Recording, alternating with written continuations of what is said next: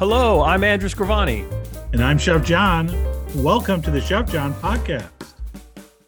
Hello, and welcome back to the Chef John podcast. It is kind of spooky around here. Uh, we're just a few days from Halloween. You're you a big Halloween fan, John? I am a huge Halloween fan. How you doing, Andrew? I'm good. Yeah, you know why? Uh, and it's for no reason probably anyone would guess, but Michelle and I generally plant our garlic, speaking of vampires, on or around Halloween. So that's always kind of a highlight in the year for us, garden wise. So uh, above and beyond that, we don't get any trick or treaters. We're in the middle of nowhere. 150 yard driveway that comes up to a house that you probably wouldn't just wander up to unless you had an invitation. So uh, we don't have to buy any Halloween candy. But to make up for it, maybe I will just eat a little bit if I can find some Boston baked beans. Okay, well, I got a whole jar. Don't be shaking those Tic Tacs trying to make it sound like baked beans. I brought a whole jar of M&M peanut. Think I just fell off the Good and Plenty truck? Come on. Yeah, I just brought the whole jar. I'm going to eat them throughout the show. All right. 30 pounds by the time we finish up today. But of course, we're going to have all kinds of Halloween fun today, as well as some of our favorite segments uh, as we go through today's show. So, as we always do, we have to take a moment to do a little housekeeping. We really encourage you to interact with us on Twitter and Instagram at Chef John Pod. We can't express how much we love your comments and suggestions. So, please keep them coming and go ahead and pause this episode and then go leave us a review on your podcast platform of choice. With what, John? If possible, a five star review with maybe a few uh, kind words, a comment, a question, a concern. Although we always prefer a compliment over a concern. But I'm bearing the lead. The important part is leave us a five star review and, if possible, a few words of wisdom. And we would uh, greatly appreciate it, as would these algorithms I keep hearing about. They're very spooky. They are. And finally, you could leave us a message on our website, thechefjohnpodcast.com, or leave us a voicemail. John really likes those. And we could feature it on a future show. Yes. And in fact, I get no voicemails in real life. So when it comes to voicemails, the only thing I have. So please, people. You don't want John to feel lonely. Throw Chef John a bone, or for you vegetarians, a twig. Throw Chef John a twig. That brings us right into our first segment, which is Fun Food Facts, Halloween edition. And by the way, I'll be the judge of that. What do you mean you'll be a judge? They're food facts until otherwise considered fun.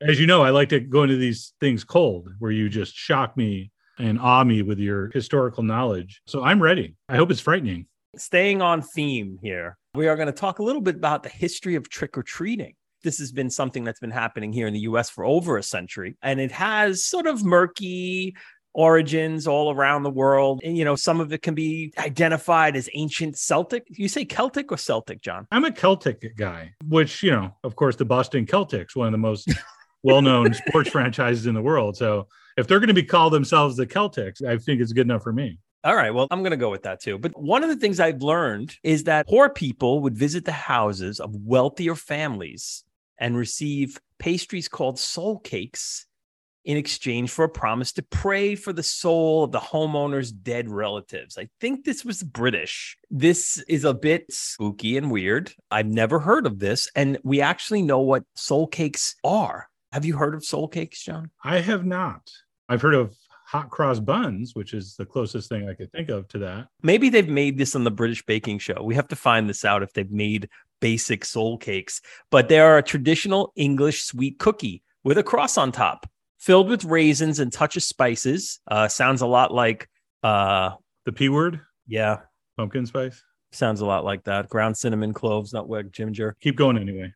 All right. Well, the reason they're called this is known as souling. The practice was later taken up by children who would go door to door and ask for gifts such as food or money or ale. Now we're talking. Uh, hello, sir. Could I have some ale? This happens to me every Halloween. I really like this. It's a really fun part of my day giving alcohol to minors. Yes, this is something that the police have been warning me about that this is not appropriate, but you know, it is tradition. In Scotland and Ireland, young people took part in a tradition called guising. Now, of course, guising reminds you of disguise, and people would dress up in costumes and accept offerings from households. So, this is where all of these things started to blend together. Of course, America is the blending pot of the world, and all of these traditions sort of came here and all sort of merged together and formed trick or treating. So, this is an awful lot of information here, but I like the idea that we can kind of focus on some of these things that we haven't heard of before, like soul cakes and guising and offering children ale. Could you imagine if things had taken just a little bit of a turn, you know, back when, if just certain things had kind of broken certain ways, we could be actually giving out beer when people ring the bell. I would assume that the children would be taking the ale back home to ma and pa. Yeah, I should have clarified. Kids are in their costumes to impress the person opening the door. If they're found worthy, then the adults get the double IPA. All right. Well, that is our fun food fact segment, Halloween edition. It almost went off the rails. I did try to get it off the rails, but I actually enjoyed this one. You know, I won't say more than the typical historical list you've come up with, but it did mostly deal with beer. So I have no complaints. But anyway, no, good job. In fact, I'm not even going to include any of these in what did we learn today? Really? Well, I actually check that. I might not be able to think of anything else. British soul cakes. Yeah, I don't think they've done that on British Baking Show because, as you know, I am uh, quite the fanatic and I probably would have seen that or already done a video of it. So I'm going to do some more research on that. I might have to do a soul cake video. The name is catchy. A new segment here on the Chef John podcast. We're going to call this one Story Time. Gather round, children. It's story time here at the Chef John podcast. In this episode, in honor of Halloween, I will talk very funny. Our stories will be about things that we are deathly afraid of relating to the food world. Ooh, very, very scary. I think we actually bought a sound effect for that. Oh, we did? Yeah. So well, we'll use yours too. And then our lovely and talented producer can throw in the actual one. It wasn't as haunting as I'd hoped. Well, I'm sorry. I mean, my performance is a little off today. I haven't eaten enough candy yet. You and ghost sounds. It's always been a problem. It's true. But we all know that John is deathly afraid of flying. We've already been down this road quite a few times. But, John, tell us something else that really scares you, specifically related to the food world. Well, when I hear this question, the first thing that comes to mind, and you have to have worked in a professional kitchen to appreciate this, just like in home kitchens, we have foil, we have saran wrap, but they're not in little, you know, one and a half by one and a half inch, 12 inch length boxes. These packages, these containers, would holds the roll of plastic wrap. It's at least 10 pounds. It is probably 24 to 30 inches wide. The size of the it's about a six by six inch box, and then the length, whatever I just said. And the cutting edge is this really long, really sharp, serrated piece that goes along the entire front length of these boxes. And you pull off the plastic wrap over your hotel pan or your pot or whatever you're wrapping up in the restaurant. And you, you know, do the karate chop with your hand across the plastic to tear it off and you keep wrapping your mise en place and so forth. And it's a bad idea, but cooks always kind of leave these up on shelves, you know, over the hot line or off to the side where your uh, rest of your utensils are. And every once in a while, and by once in a while, I mean like once every six months, one of these things will start to kind of fall off the shelf. And you know what you don't want to do when that happens? Try to catch it. Try to catch it. Same thing if you ever drop a knife, never try to catch a falling knife, which, by the way, foreshadowing, that is one of my favorite financial world chestnuts of wisdom. Never catch a falling knife means don't buy stock on the way down. But anyway, someone will do the unthinkable and try to catch one of these 20 pound boxes of saran wrap, which is now not a 20 pound box of saran wrap. It is a 20 pound serrated knife falling through the air. and I've seen some of the most horrific cuts I've ever seen in the kitchen because of this thing. Because a knife is one thing, it's a nice clean cut, you get a few stitches, you got a war story. These things just tear and rip the flesh. They're like some kind of medieval weapon. And people either run their hand across it or their arm reaching for something, or like I said, they drop it, try to catch it, goes through half their finger because these things are just so heavy and so sharp and serrated. So they don't care bone, tendon, doesn't matter to the cutter. So I used to have this just irrational fear, this phobia of these saran wraps in a kitchen because they're just so big and intimidating. And I've seen them do their worst on too many occasions to mention. Now, happily, they never got me other than just a brush by a few little, you know, very minor injuries. I have not gone totally unscathed, but I've not like almost lost a finger like I've seen other people. So that is one thing in a kitchen context, food context, that I am definitely afraid of. Giant industrial size saran wrap and foil wraps that have the long 30 inch deadly blade attached to them. It's completely uncovered by anything. It's just on the front because, hey, it's a kitchen. You guys will be fine. Uh, I don't know if you've ever seen one of those, but they're intimidating and they can do a scary amount of damage. Yes, I have seen those. I try to stay clear of those. And yes, catching one coming down off of a five foot shelf will definitely tear up some flesh. So I have handled all sorts of dangerous instruments in my life in the kitchen, John. I'm sure you have as well. Sharp knives of all kind, blow torches, all kinds of heating elements and other scary things, but nothing Nothing in this world scares me more in a kitchen than a mandolin. The mandolin is a menace. It is a menace to kitchens. I have yet to see a kitchen that has a mandolin that doesn't have at least a couple of notches in its belt. That's gotten quite a few people. And it doesn't matter. You could be using it, you could be reaching for it to get it off the shelf, you could be washing it, you can be getting it out of the drain board, you could be drying it. Whatever you're doing, the mandolin will get you. The mandolin is relentless. It is a bloodthirsty instrument. It wants you, it wants to hurt you, and it doesn't ever, ever let you forget it.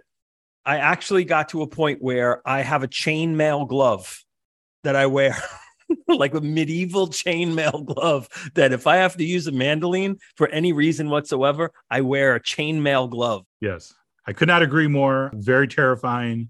I do also have the chainmail glove, which I never use. But to make up for it, I also do not use the guide.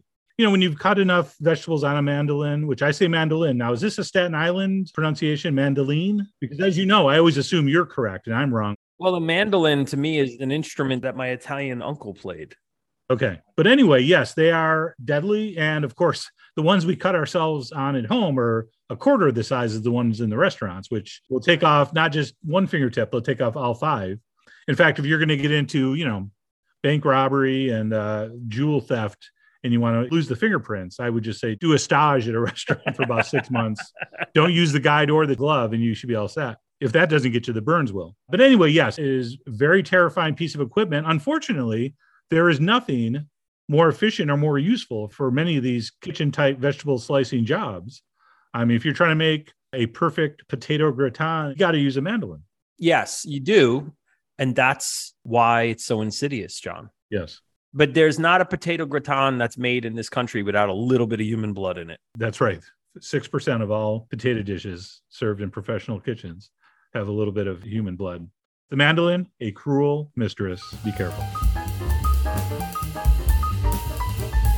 Our favorite segment here at the Chef John podcast, pairings, where we talk about what we're watching and what it makes us want to eat.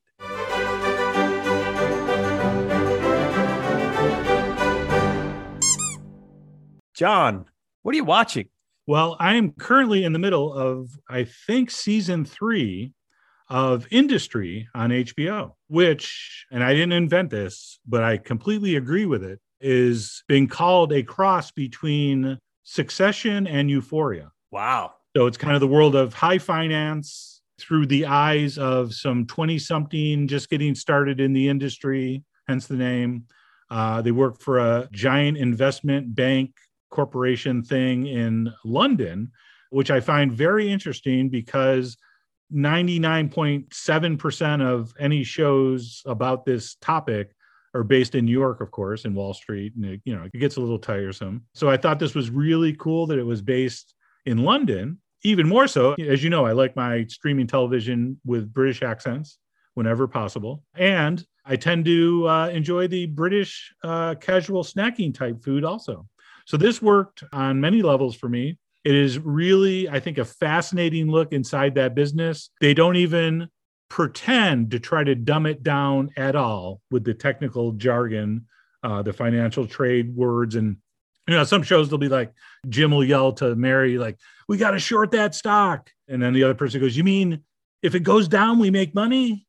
Is that what you're saying, Jim? Like, so they do that little bit of explanation. Like, I don't know if you watch Billions, they'll do that sometimes. They'll stop the scene and be like, You mean if he buys those swaps, we can. Dude, it wasn't even in the scene, just sitting at the desk, like explains it for four seconds. But industry does not do that. They could care less if you know what a short sale is or a hedge fund. And the beauty of it is you don't need to know anything because it doesn't matter. They know what they're talking about. And it's all about them sort of making their way through the business with the classic moral, ethical dilemmas that pop up. Like, I know what we should do, but I really also would much rather do this, which may or may not be perfectly above board, but close enough. And so there's a lot of that going on. Gratuitous sex all over the place. Be careful. Be careful. I think that's what kind of drew the euphoria comparisons. They are not shy with the uh, expression of person on person romantic interactions. I can't watch Euphoria, John. I don't think anybody our age should watch it. I feel dirty if I watch that show. No, I have to watch it so I can understand what the kids are up to these days. No, that's the problem. I have a kid like in that age range. Well, you for sure should not watch it. I'm not watching that. Uh, but I'll watch it and let you know. Like reading a diary. It's horrible. Yeah, exactly. So industry highly entertaining very much cutting edge. I've seen things on that show I've literally never seen on any show, which is saying something because, like, you see everything now. And to pair with industry, I'm going to go with a classic sausage roll. Now, not the what we call them, pigs in a blanket over here. We wrap it in some, you know, croissant dough from. I'm talking about a proper British sausage roll where you take some pastry, either puff pastry or some pie crust short dough, and you make a beautiful, really highly flavored sausage ground meat mixture. And you make a rope across the length of your pastry. You roll it up, you cut it in slices, a couple inches thick, paint it with egg wash, maybe some sesame seeds, maybe some poppy seeds, maybe sea salt, wherever you're into. You bake them off until they're just browned and crispy. And you have these perfect little sausage sandwich bites, these sausage pastries, uh, one of my favorite all time foods. And as you know, I like things that I can just sit on the recliner and pop in my mouth. so I'm going to enjoy a nice British sausage roll. And yes, that would be a, a delicious evening of entertainment. I don't watch anything about money people because I just have such disdain for money people on that level, like the Billions show or what's the other one? Um, yeah, yeah, any of that. Brilliant though. Uh, I know it's all really well written and it's really engaging, but it's just too close to real life, man. You know? Well, if it makes you feel any better, what I find sort of interesting about industry and billions and succession to a certain extent, that's sort of like the poster impression, but the best parts of the show really have nothing to do with the wealth aspect. It's always like, you know, some of these people you're like, God, I, I bet they wish they were poor. It doesn't necessarily glorify it or remind you of some rich D bags you might have bump into you down on whatever it is street. Trying to think of the actual streets around Wall Street so I could sound like I've been to New York before. Like John Street or yeah. Yeah, John. And there's another one, John and Andrew Street. Yeah. Uh, yeah, that's it. But anyway, yeah. So I'm not trying to talk you into it, but if you're only not watching because you're just not into having to have to look at that world be forced upon you, I would say maybe reconsider. All right. Well, everything else that I've watched because of you and because of this show, I've yet to be disappointed. And by the way, forget Billions and Succession. Just go straight to industry. Those other ones are kind of training shows for industry. Like Billions has a lot of humor to it. It's kind of tongue in cheek. They have this stupid running thing where they just do like vague references like vague vague like is so and so which was like not aristotle but it was like a student of aristotle that like three people know. They do that on billions all the time. So that's much more tongue-in-cheek laughing at ourselves for being such geeks and nerds with all this info in our brains. Industry is just straight raw real talk as the kids like to say these days. Well john i will absolutely try to check that out. And uh I have one that's a little bit more on theme for this week. My show is a bit spooky and creepy. It is a show on Hulu that stars Steve Carell and it's called The Patient.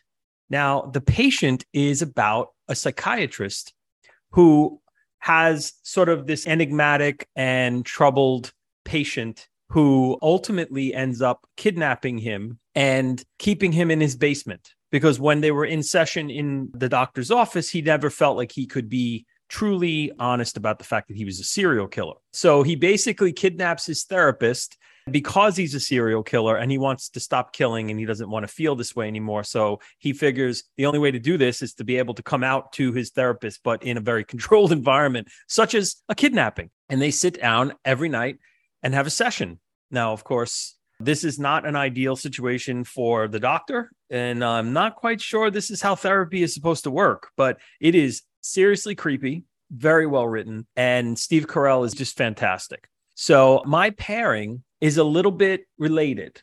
Sam, who's the captor, he's a regular person who has a job, and his job is to inspect restaurants. So he has a lot of knowledge about food.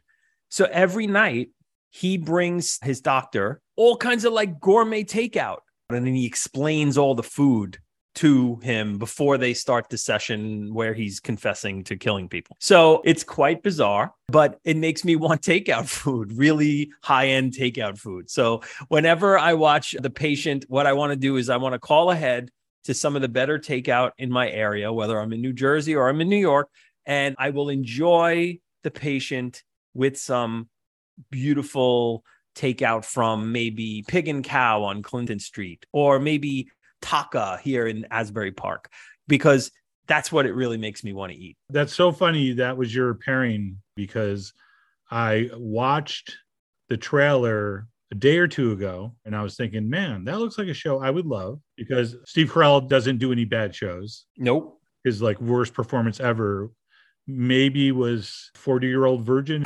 And the one that made him famous? Yeah. Yeah and he was brilliant in that and that was like maybe his worst role so that tells you something. And if anyone worried that andrew just spoiled the show for you he did not. Every single thing he just said is in the trailer. Right. That was the only thing i watched and i'm like huh this trailer is not very afraid to kind of tell you what the entire show is about like right now in a minute and a half. So that sounds like a great pairing for that scenario, some takeout food, because, you know, they're clearly not going out together. And that sounds delicious and entertaining. One of our favorite combinations around here. So, John, are you ready for our top five this week? Well, Andrew, we're doing our top five food epiphanies. Basically, a taste, a drink, a meal, a recipe that caused some kind of profound, sudden, striking realization that changed how you thought of something food related for the rest of your life. I am so ready. I am very much looking forward to this. As you know, I did come up with this week's top five. And when I did, I was thinking, are we going to be able to think of five each? Because an epiphany is a completely overused phrase. People like, oh, man, that new shampoo was an epiphany. Like, no, it was not. You change shampoos that doesn't count as an epiphany. And I know, sorry, no offense, I'm not talking about us. but anyway, people throw the word epiphany around very loosely. So I was thinking, are Andrew and I going to be able to come up with five legit epiphanies, which we are defining as this sort of profound, sudden realization where you're like, oh, duh, yes, I understand this now. But I think we did. And I'm excited to hear yours. Would you like to go first or would you like me to go? This was your idea for this week. So I think that we should save yours for last because I don't know that mine will measure up to yours, but I will give it a shot. That's all we ask. all right. So coming in at number five, Martha Rose Shulman's chicken bouillabaisse. Now, why is this an epiphany? The thing is, I had been shooting Martha Rose's recipes for eight years, five a week for eight years. And I can't tell you how many chicken recipes there were. And I can't tell you how many chicken recipes that I've made or photographed in my life. And I can't even bear to think about how many chicken recipes I've eaten in my life. But after all that chicken, this recipe was something that took me by surprise that I could enjoy a chicken recipe this much. And as you know, a bouillabaisse is a traditional French seafood dish but she took the basics of a bouillabaisse and then used chicken as the protein instead of fish. And man, was it absolutely delicious. And it was just like sort of a little bit mind blowing that after all this chicken in my life, after all these Martha Rose recipes that I've photographed and shot, that this one stood out above the rest. And it was fantastic. And it kind of opened my eyes to just even something that is so overdone and so many recipes, you could still find something that really speaks to you and makes you want to eat it over and over again. So I've made this recipe quite a few times. It's available on the NYT cooking app. If you want to make it, I would highly recommend it. And the picture I took of it, it was done with love because man, did I love that recipe. And that brings us to number four, John. a cochon de lait in Scott, Louisiana. Now, what is a cochon de lait? It's basically a pig roast. But the thing that was an epiphany for me was that this entire community came out for this pig roast in Cajun country. And it was like a potluck. So pigs were cooking on the spits and out on the barbecues and the smokers. And then everybody brought all these other things. And the reason it's sort of an epiphany for me was I'd never had this type of an experience before in this type of a community event.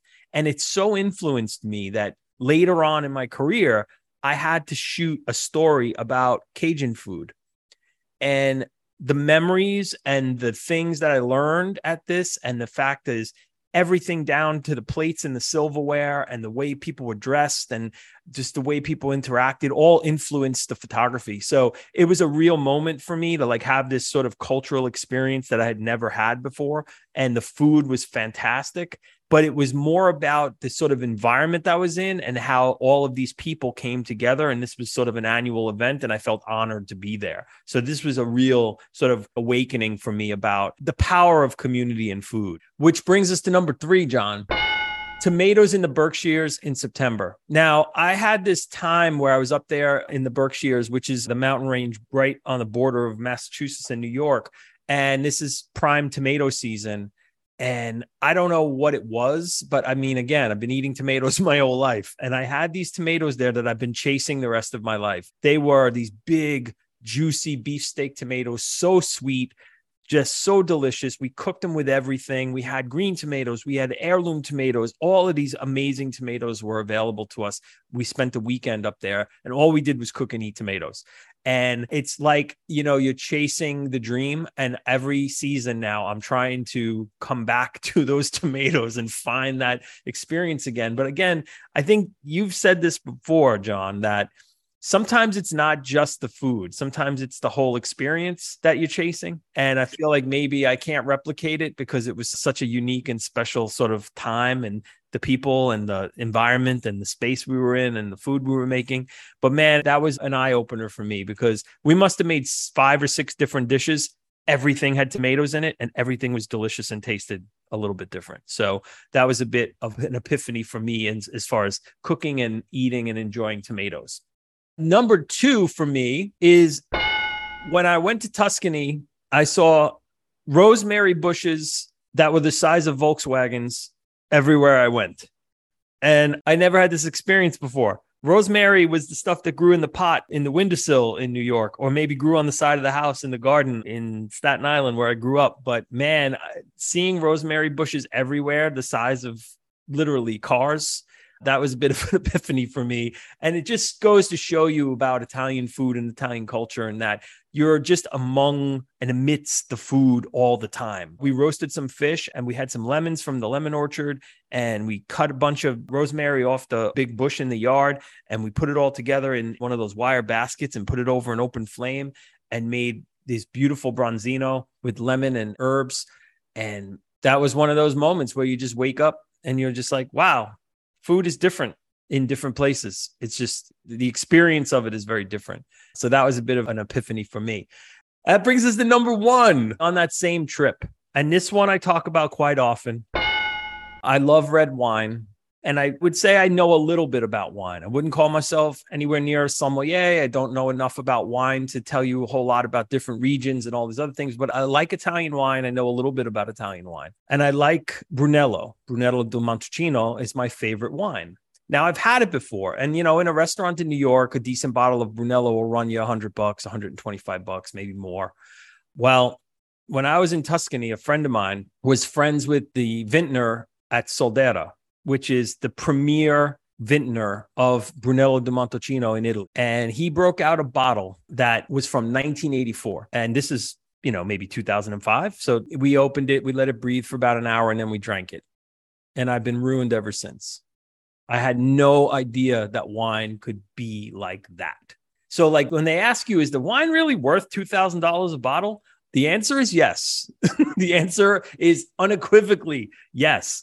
The complexity of that wine, the mouth feel, the taste is not even like that's like third on the list. It was remarkable to be somebody who actually thought they knew something about wine and then drank that wine and said, I know nothing about wine. I woke up the next day saying, I don't know uh, if I can ever drink another glass of red wine that will ever measure up what I had last night.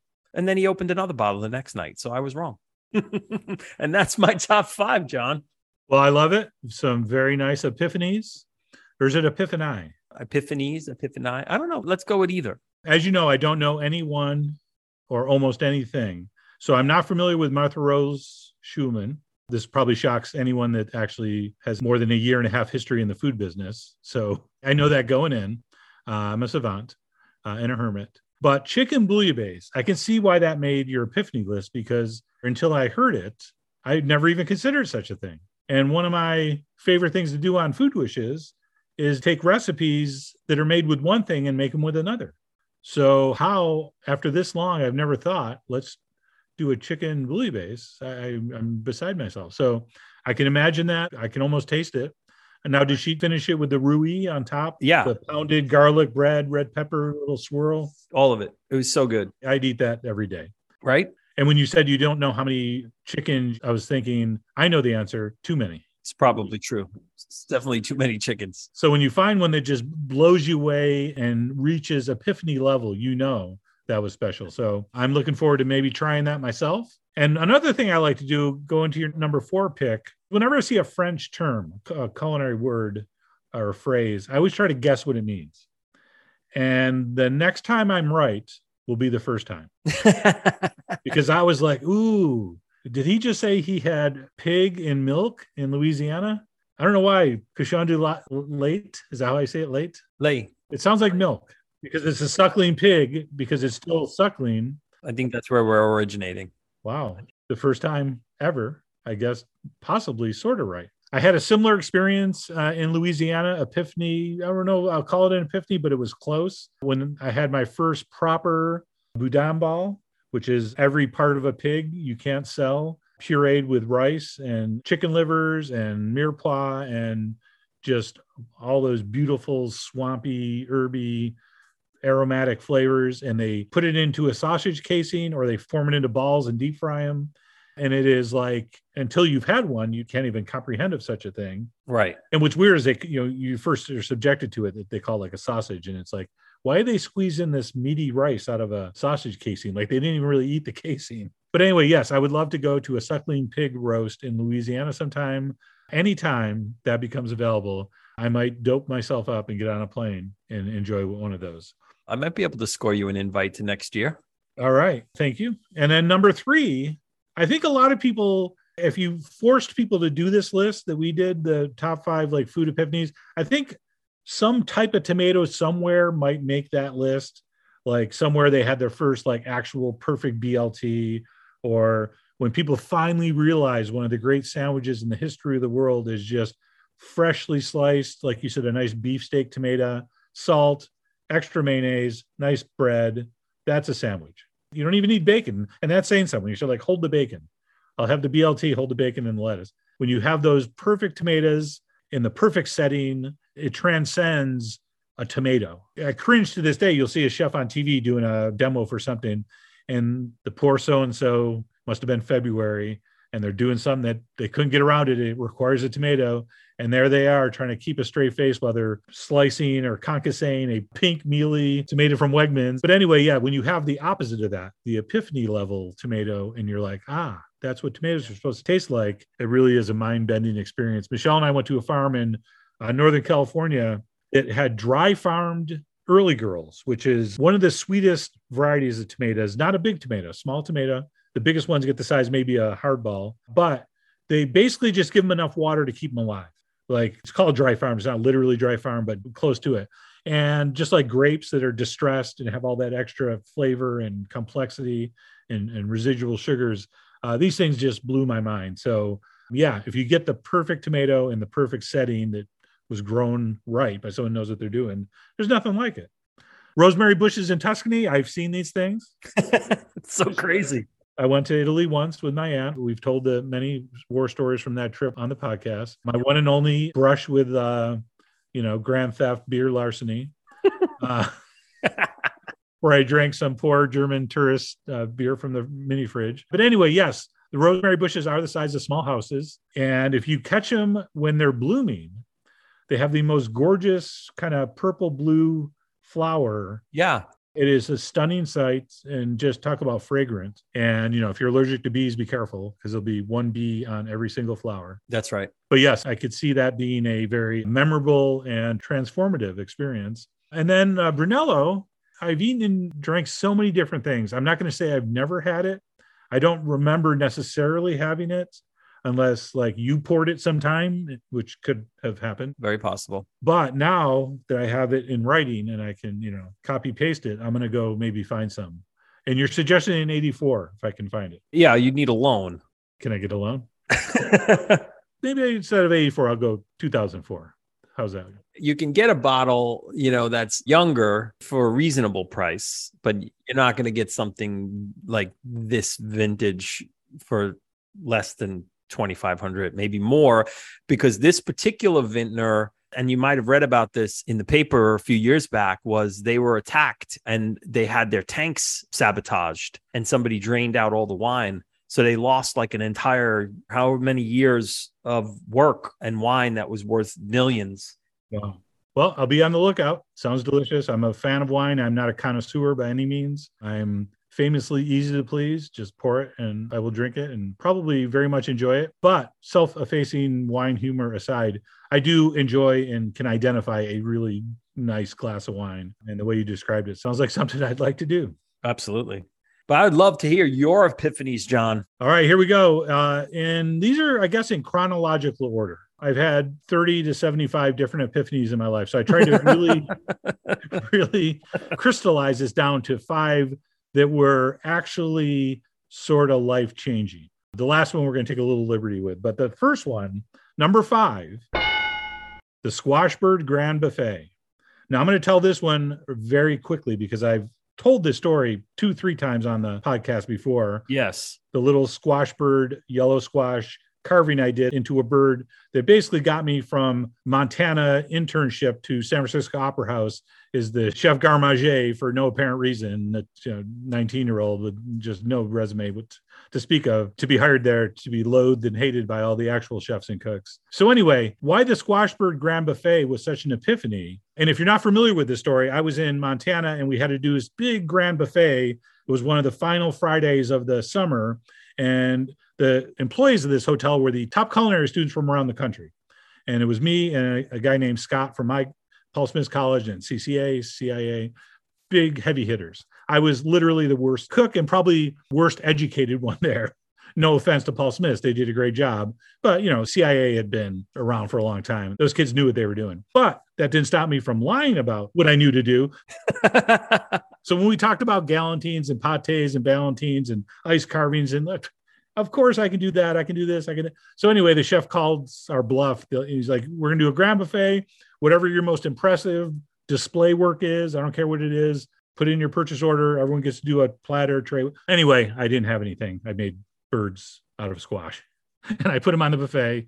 And the epiphany was they were by far the biggest hit of the evening. People were going nuts over these stupid squash birds. They were ignoring pates and galantines and ballantines and things that took a lot of technical skill. And what I learned that evening, because I went from hiding in the back of the kitchen, like, you know what, I think I'm going to clear out the storeroom, to actually walking with my chest out around the buffet, taking pictures with tourists in front of the squash birds. I realized it is not not necessarily always about the high end the technically difficult, the you know visually just over the top impressive. It's about what makes people happy and what people are going to enjoy in a certain setting. And if you're a tourist in Montana with your family hiking through Glacier National Park, and you find yourself at the Many Glacier Hotel on a Friday night and they're doing a fancy grand French buffet, the thing you're going to like is the squash birds. you don't give two you know what's about a ballantine of quail stuff with you know duck eggs wrapped in uh, caul fat. You want some funny squash birds made out of crookneck squash, and you want the goofy chef that made it out with you, cracking wise and so forth. While I glare at the cooks that were making fun of me over the last six hours as I made these things, thinking I was going to just totally humiliate myself, and they had their just desserts in the form of very not sweet squash birds. And then 30 years later, four and a half million people love Chef John on YouTube. Yes, I got the last laugh. And yes, that indirectly was how I got to where I am today, as, as they say in the brochure. So, uh, yeah, Squashbird was my first and most important epiphany when I stopped trying to do fancy high end stuff and I just tried to concentrate on what I thought would make people smile and what people would enjoy. Which brings me to number four a vegetarian, believe it or not, meal I had in Napa, which consisted of grilled summer squash with goat cheese and some beautiful fire roasted peppers. There was some bread on the table. There was some wine, of course. I worked for a couple, Michael and Lenore. They owned Ryan's Cafe in San Francisco. That was my first post opera house real cook, sous chef, and then eventually chef gig. And they would take me on these little field trips. They could tell I was, you know, I maybe had some potential, but I was just a uh, was it tabla rosa? Am I using that correctly? I was just a complete blank slate. You were green. I was green as green could be. And maybe even hayseed would be accurate. So they would take me, you know, here and there. And I remember we're going to go. They had a friend that had a restaurant. I forget the name. It doesn't matter. It probably closed 20 years ago. Beautiful garden. That was when restaurants started growing their own food. That was the time when Chez Panisse was coming into vogue. And I thought maybe this was an appetizer because, you know, up until that point, never in my wildest dreams would I ever think of looking forward to a plate of squash. Vegetables from year zero to 20 were just something that was near the meat. meat adjacent. Yeah, just never even thought, and even in culinary school, the vegetables were an afterthought. I don't even remember one class on vegetable cookery or best practice. It was just like, oh, you know what, steam some beans and throw it next to the Wellington. So this was the first time, and it was a literal epiphany. I sat at this table, and it was the first time I ever had goat cheese, which just blew my mind. I'd heard of it, I'd never ordered it because it sounded like, why would I eat goat cheese? I'm from Shortsville, New York. It's like cheddar Swiss or American. If you can't put it on a burger, I don't want to eat it. So there was no other option. So I, I, would not have ordered any of this. It just was was put on the table from our friends. And I remember, you know, just kind of tucking in, as they say in industry, and the bite of squash. It was remarkable. The funky, sour. I don't even know how you describe goat cheese to someone that's never had it. It's like cream cheese with benefits. It's like a much more complex, tangier, slightly funky, goat funky cream cheese. And if you've never had it on grilled squash with fire roasted peppers over it, you really should try that. It is just a tour de force. And from that day forward, I never thought of vegetables the same way. I actually was like, this is like a whole new kingdom opened up. Like there's you know animal, mineral, like oh vegetable. oh yeah. So I didn't care if another course was coming. Just dipping that you know, chunks of beautiful sourdough in that now olive oil drenched squash juice infused soft goat cheese melted from the warmth of the grilled vegetables. You know those smoky peppers on top. Glass of wine. I mean, it was like one of the best meals I've ever had in my life. And probably the first actual quote unquote vegetarian meal where I didn't even think like, why don't we get meat? What did, did we do something wrong? so that was a huge epiphany. And now it all made sense why they took me there because I was the one that was coming up with the specials for the restaurant. And that's right when restaurants started going, you know what, we can't print our menus and laminate them in plastic and have them for three years. We have to actually print out a new menu every week or every day. So I think they just wanted me to expand my repertoire to things that weren't like walking around at one point, and it worked. Which brings us to a very similar experience at number three.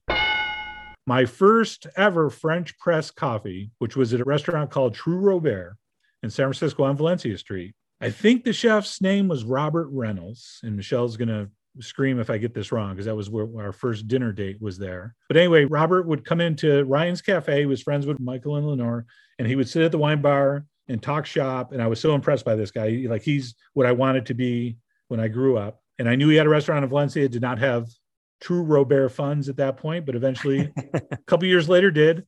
And I took Michelle to dinner there, and just absolutely delicious meal, classic French country fare. And at the end of it, would you like coffee? Yes, we would, with the dessert. And here comes this carafe to the table with this plunger in it. And I have no idea what's happening. I've never in my life seen French press before. At True Robert, It is not a plunger. It is a plongé. Oh, excusez-moi, a plongé. so anyway, to that point in my life, again, I'm not that old. I'm very early 20s. I never had a coffee that wasn't coffee from a glass, you know, carafe, from a drip industrial size. Uh, at home, it was just a drip machine, Mr. Coffee, who I believe Mr. Coffee, that's where they get the name for coffee after that guy. I never even considered there was anything other than just coffee. The one exception, I remember going into in North Beach, I went into Cafe Trieste one time and actually got a cappuccino. But other than that, I'd never actually had a coffee. This is before Starbucks in every corner. So it comes to the table, and I'm trying to not act like a goofball, like, hey, what's that? Why is there a plongé on top? The waiter, the server, we called them waiters back then. They didn't say server yet. The waiter says, Have you had this before? And Michelle shakes her head no. And I shake, okay, well, we got to let it sit here for about four or five minutes. And then you can go ahead and plunge it down slowly, not too fast, or it will, he warned us it will spill. So we got the instructions. So we're staring at this thing. Perfect date thing, too, by the way, because you get to like, you know, sexy talk for five minutes while you're waiting to do your plongé. Is am I saying that right? Oh, yes. Speaking of plongé, hey anyway, so we push down the plongé and it presses this coffee through the boiling water, and then you pour it into your cups. And it was the first time I actually ever tasted coffee. From what I hear, is God intended, and it was absolutely an epiphany because you can't go back once you've had actual real coffee French press you just don't grab a Mr. Coffee and go, mm, that's pretty good too. Like no other coffee. It's like drinking triple IPAs and then someone hands you a Coors Light. Like it just doesn't have the same magic. Well, it's, it's similar to my wine story, right? You know, you can't go back from that. So I'll never forget that cup of coffee. And if I'm not mistaken, it was Michelle's first French press. Great dinner, great night, great restaurant. And my coffee epiphany was much appreciated because I moved on to uh, bigger and better coffee adventures. Which brings us to number two chicken and couscous at the Frick Winery after Passport to Dry Creek Valley Wine Festival. Let me explain. Well, first of all, let me explain what Passport is. The Passport is an event they have in Dry Creek, appellation in Sonoma. I don't know how many wineries, 30, maybe 25, 30. But every year they did a big festival where every winery hired a chef or a caterer or did it themselves and they would do a specific menu paired to their wines and you'd buy a passport. And with this passport very coveted big waiting list the whole nine yards people would go around either on their own or in buses or in vans and they would go to each winery and you get your passport stamped that you tasted the wine at this winery and enjoyed the food pairing. So michelle and i did this for our really great friend bill frick. Without a doubt the finest wine in sonoma and i'm extremely prejudiced and not objective, but I still stand by that statement. Absolute delicious Rhone varietals. Just if you're into Rhone wines and those kind of that French style, you just you'll absolutely love it. But anyway, he would send us a case of wine about a month and a half before this event, and we would taste the wine and we would come up with these little bites to pair with it. It was such fun. It was like a spring ritual. I think it was like the third weekend in April every year. It was a thousand people a day. So it was like heavy duty exhaustion level by Sunday night. So Bill would have the crew, whoever worked on the food and whoever poured the wine in the wine barn, and of course, whoever worked with him at the winery, he would have everyone 12, 15 people and his relatives that would come up and help his sons and daughters and grandkids.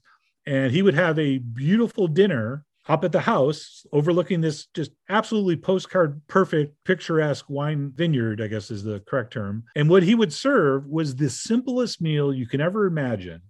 And the first time i had it when i heard this is what was happening i was picturing you know something sonoma wine like sunset magazine platters of just picturesque fruits and vegetables and like someone walking with like a whole salmon. But anyway, the first time we ever did this, it was a platter of pretty much plain couscous, steamed couscous, chicken stock, salt, maybe a little bit of butter. I don't know. Some grilled chicken, salt, maybe a few herbs, some grilled asparagus, and then his array of just some of the world's best wine. And that was dinner. And it was so Spartan. I'll use the word Spartan, possibly incorrectly. Uh, that's what I'm trying to convey. Just strip down, bare bones. But just when you're that hungry and you're that tired and you're that relieved to be over a just really hard, not traumatic is not the right word, but just exhausting, draining experience. It was absolute perfection. And similar to the squash goat cheese lunch in Napa, it was like, this is not what I expected. And not if I was in that place, what I would have served. Because, of course, I'm all would be up in my ego trying to like impress everybody, but it was perfect. And he would do that same meal, give or take a side dish every year the grilled mm. chicken with the couscous and the vegetable and just the wine. And it was all about the conversation and the sharing funny stories what happened over that weekend. And that was just a real epiphany in hospitality and pairing the right meal with the right setting.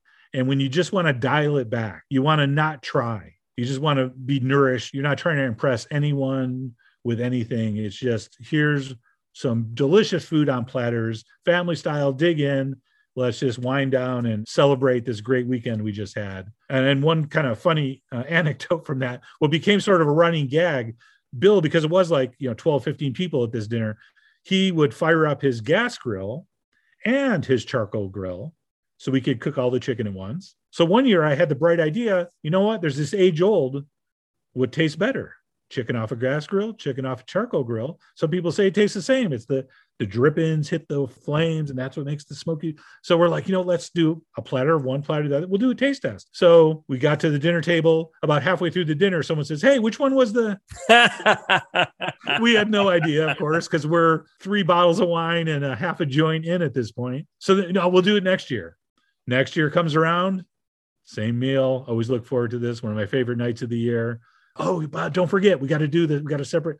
And i would always like do one of the grills. He would do the other or combination. Every year never failed. We'd be about halfway through with our plates and someone would say wait a minute. Weren't we supposed to see which one was oh damn it. So anyway it, we never actually did the test. But it was actually more funny just to have the running joke going that was a really fun experience. I missed that. I don't miss catering that event. It was quite debilitating even for a 25 30 year old but now i would just you know keel over. But really great memories uh, which brings us to a very recent epiphany at number one. Two different size rigatoni ragu at a recent dinner party at a neighbor of ours. Explain. I will. Mary and paul some neighbors we met at another neighbor's house. Where's Peter? You got no Peter in there? got no Peters, but they are extremely Catholic, apparently, hence the names. And Mary comes up and she says, Oh my God, I'm sorry to just be coming up in your face. We haven't really even met yet, but my daughter and my son-in-law are just huge fans of yours. And we figured out because we ran into another neighbor that that was the kismet house and that's where chef john lives. And we're like who the hell is chef john? And they explained it and then it connected like oh my god that's what my son-in-law that's the guy he's talking about. So anyway they realized they lived next to chef john. So emailed their daughter and son-in-law like oh you'll never guess who lives next to us and so forth. Long story short her daughter catherine and son-in-law sean were going to be visiting and she said do you think you could make it over for a dinner party. They'd love to meet you. We're just going to have a simple pasta dinner. And I said, I'd love to, honored, would love to do that. So Michelle and I go over and they're cooking dinner for me. And I'm always have to do the don't be intimidated. I have horrible taste. I love everything. I'm the easiest dinner party guest ever. I never criticize. I just have so I always try to like take the edge off because some people are very intimidated cooking for chefs and, and other cooks. Yeah, of course. So anyway, they didn't seem like they were too worried, and I was like, "This is good." And they're doing, I think, maybe use my ragu recipe or a version of it. Anyway, the food comes to the table. We've had a lovely evening thus far. Beautiful appetizers, and they set this bowl of rigatoni on the table. Paul, who was a butcher in San Francisco for many years, has homemade sausage from his butcher shop.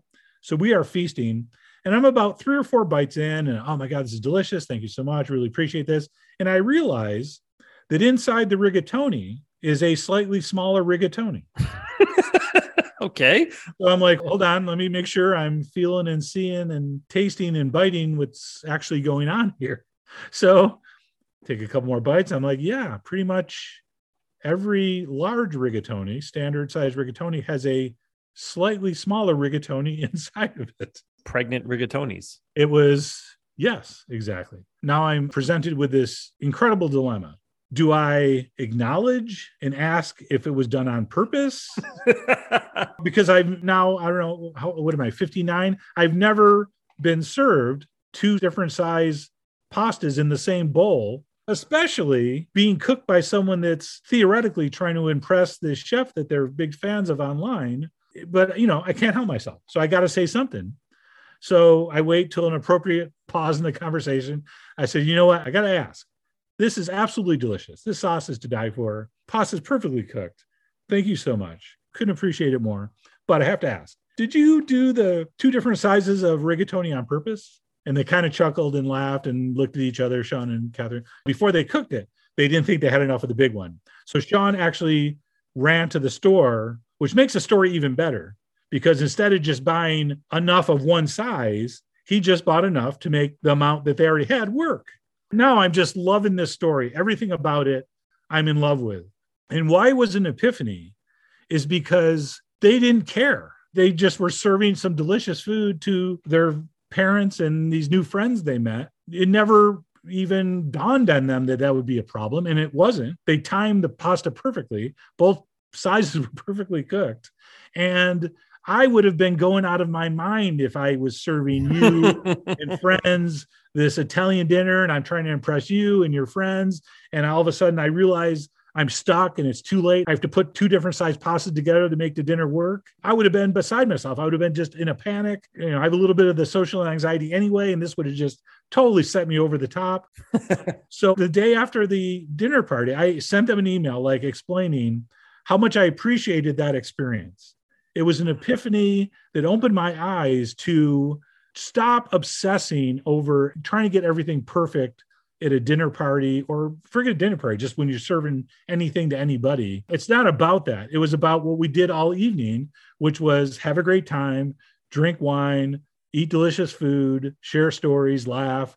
And the food is just a prop in this environment. It's not the end all be all, which is how I usually think of the food. And, maybe you think of the food. And you're doing Thanksgiving and you're so you know, upset the turkey's dry and you forgot this, you forgot that. And it's like, it's not about that.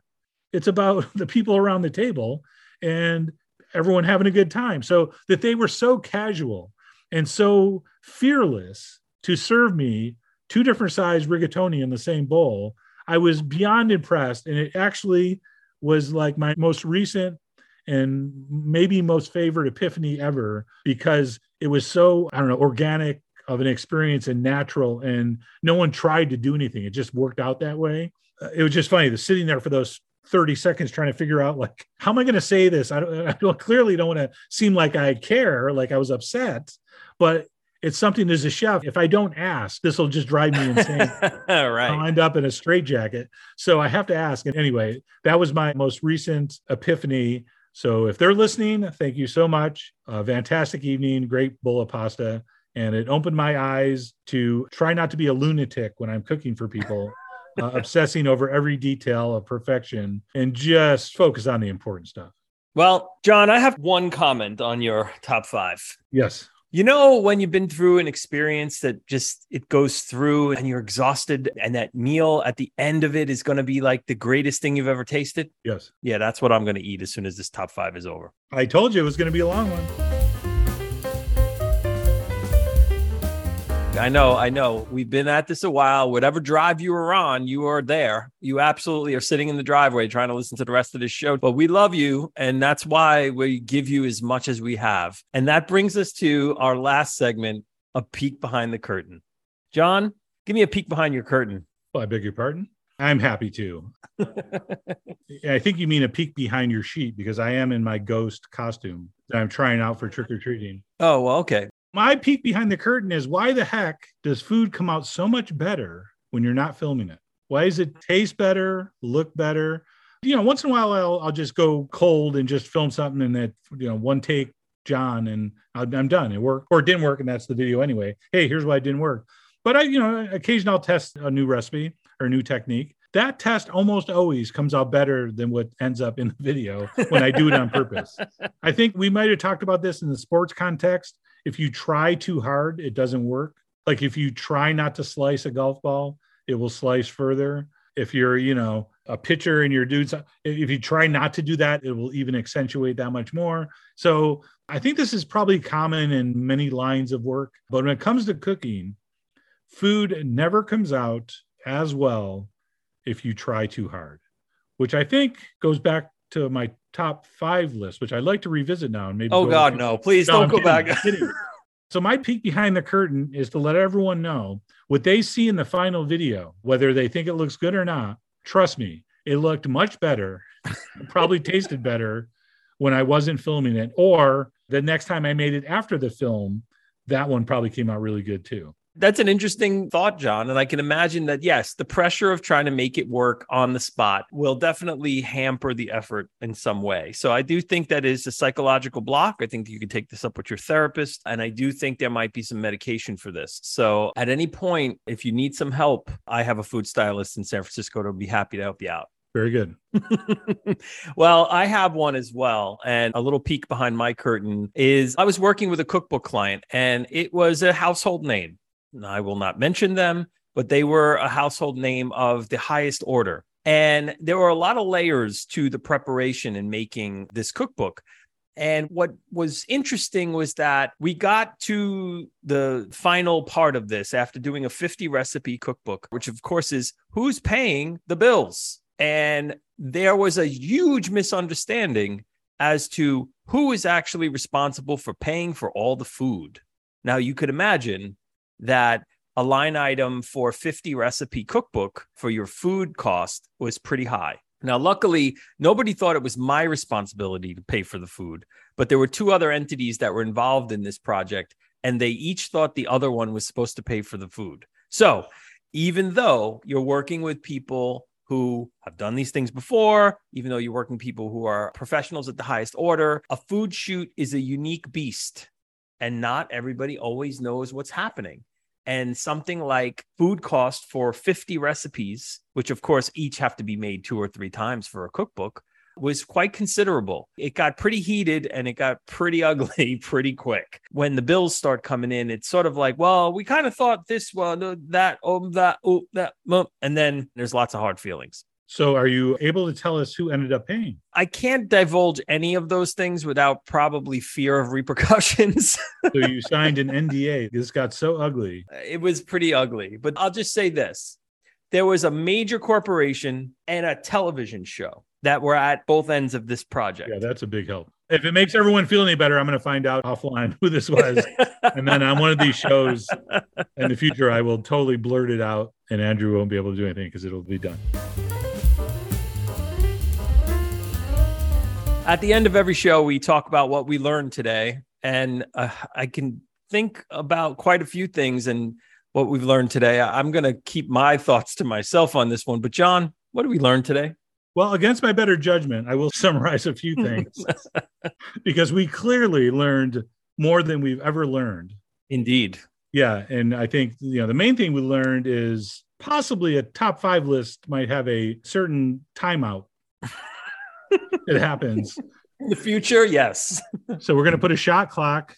Apparently, I only get 30 minutes per top five list now to ramble through my list. But no, seriously, uh, if you are one of these people that's always arguing with your friend about the right way to pronounce mandolin, and they're like, it's mandolin. And you're like, no, dude, mandolin. We got good news for you. And this came again, compliments of our lovely and talented producer. You can say mandolin or mandolin. Amen. Of course, if you don't want to sound goofy, say mandolin. That sounds better. Number two, this was a really subtle one that you probably didn't even think I was paying attention to this, but I was when you were in Italy talking about rosemary bushes, and then you mentioned roasting seafood. Mm-hmm. Rosemary is an underrated fish herb. It is never, ever paired with fish, almost never. It's, you know, tarragon, parsley, dill, of course, fish, uh, people love it. Rosemary, though, if you're careful not to do too, too much, is a really beautiful, beautiful herb with fish. In fact, barbecued shrimp, speaking of Louisiana, where you were earlier, it's called barbecue shrimp. It's really just kind of Worcestershire sauce, shrimp, and rosemary and black pepper. And it's pan fried. And it's one of the most delicious things you'll ever have. And it is a rosemary based seafood dish, which is surprising and delicious. Try it sometime. And then I think the last thing we learned, and I want to keep this in the Halloween theme, if you're doing therapy and it's not going quite how you imagined, and you feel like you're close to a breakthrough, but the therapist just is not giving you what you need, I would suggest, and I think I speak for Andrew as well, we would suggest kidnapping them, chaining them in your basement, Let me do the go sound. Ooh. And keep them chained up. Do a session every night. There's something about having your ankles shackled that really gets your therapeutic juices flowing. So I think that's the most important thing we learned. Never settle for a mediocre experience at the therapist. Take things into your own hands. Show some initiative. I don't know where you buy shackles, but you know, you can Google it. In fact, you probably don't want to Google shackles. But anyway, you'll find them. Try that, see if it works. If it does, leave us a comment on the uh, social media, and uh, and we will forward you the contact info to our law firm, and we'll let them take it from there. Or you could just watch the patient. Or better yet, and of course we're kidding, just watch the patient. Anyway, that's it. We learned so much. We appreciate you listening to all this. I disagree with Andrew. I think our top five list could have went a little longer, but you let us know in the comments. But anyway, we're done, and there's only one thing left to do, and that's say goodnight, Andrew. Good night, Andrew.